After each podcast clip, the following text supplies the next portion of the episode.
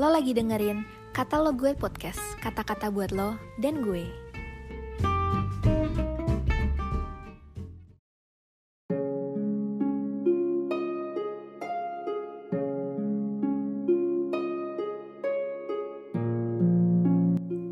Shalom teman-teman semua, hari ini hari Selasa, tanggal 7 Februari 2023. Judul renungan hari ini adalah Mengalami Kemerdekaan Karena Firman Tuhan yang diambil dari Yohanes 8 ayat 31 sampai 36.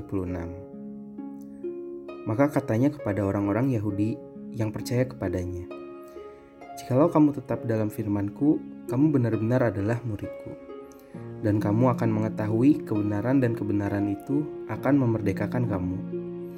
Jawab mereka, kami adalah keturunan Abraham dan tidak pernah menjadi hamba siapa pun. Bagaimana engkau dapat berkata kamu akan merdeka?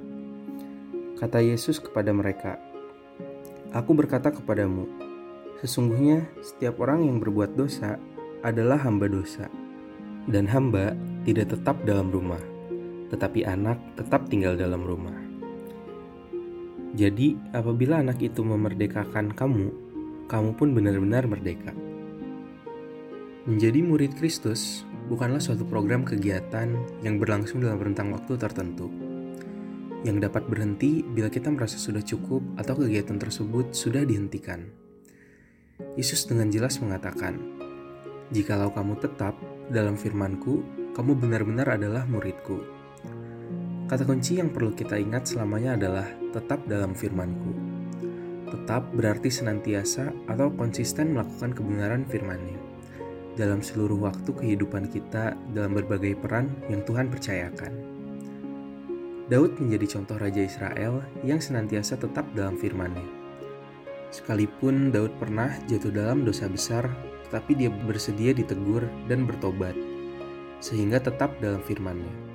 Salomo menjadi contoh raja setelah Daud yang tidak tetap dalam firman-Nya. Salomo pada akhir hidupnya membuat banyak patung-patung dewa, mengikuti keinginan istri-istrinya, dan tidak tetap berpegang pada perkataan Tuhan yang diberikannya pada saat menjadi raja. Salomo sekalipun mendapat hikmat Tuhan, namun karena tidak tetap dalam Tuhan, maka hikmat setinggi apa pun menjadi sia-sia. Kuncinya adalah tetap dalam firman-Nya, karena hanya firman-Nya lah yang dapat memerdekakan. Mari kita menjadi murid Kristus sejati dengan tetap dalam firman-Nya. Sebagai manusia yang masih hidup dalam daging, kita sadar bahwa kehidupan kita rentan dengan banyak godaan. Keinginan mata, keinginan daging, dan keangkuhan hidup sering kali menekan kita untuk keluar dari kebenarannya. Orang-orang di lingkungan kerja atau kampus atau sekolah yang mungkin tidak sesuai dengan kebenaran firman-Nya menjadi beban bagi hati nurani kita. Tetaplah untuk rendah hati ketika diingatkan pemimpin dan pembimbing dalam kelompok pemuritan di mana kita semua bertumbuh. Karena mereka lah yang berjaga-jaga atas kita supaya kita semua tetap dalam firman-Nya.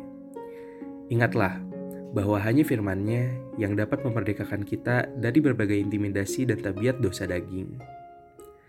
So guys, itu aja hari ini. Semoga kalian selalu berkati. Have a nice day and God bless you.